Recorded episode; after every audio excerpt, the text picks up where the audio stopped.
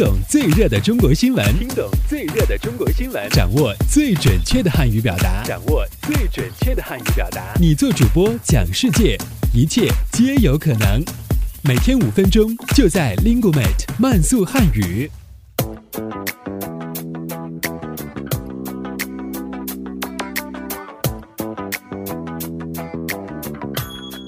嗨，大家好，我是主持人阿布，欢迎来到本期的慢速汉语。以下新闻均摘编自国际在线网站。好，我们来看看今天都有哪些要闻趣事的发生。我们首先来看看今天的一句话新闻。二零一四年二月十二日十七时左右，新疆于田发生七点三级地震。据新疆和田地震台统计，余震次数达到上百次，其中三点零级余震达到七次。近期，北京市海淀区将大规模推出。公益性免费 WiFi 服务，包括玉渊潭公园、圆明园遗址公园等六个区域，将于今年上半年率先开通此服务。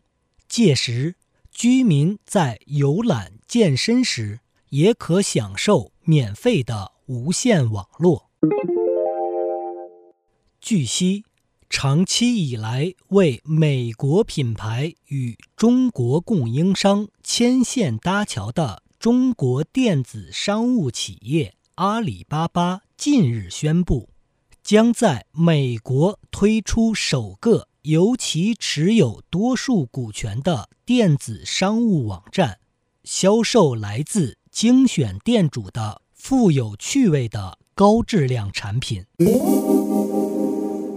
好，接下来我们关注一下今天的财经聚焦。昨日，不少网友早晨打开支付宝的理财产品余额宝时，看到的不是收益，而是“暂无收益”四个大字，这令不少用户开始担忧自己的收益或者资金是否存在安全问题。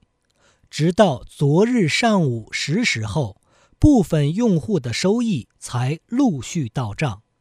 对此，支付宝方面回应称，主要是由于用户规模增长太快，冲到系统峰值，进行了紧急的系统升级所致。好，最后进入到今天的汉语圈新鲜事。近年来，新加坡的汉语课本已被更多国家和地区的学校采用。现在，一些美国学校也开始使用新加坡的小学普通汉语教材。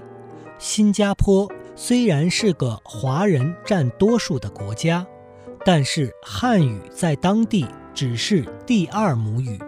特别是接受精英教育的高层新加坡人，基本上都只会说英语，不会说汉语，所以新加坡的汉语教材比较浅显易懂，尤其适合有一定英语基础的人来使用，而这正符合外国人，或者是在海外出生的第三代、第四代华人。学习汉语的需求。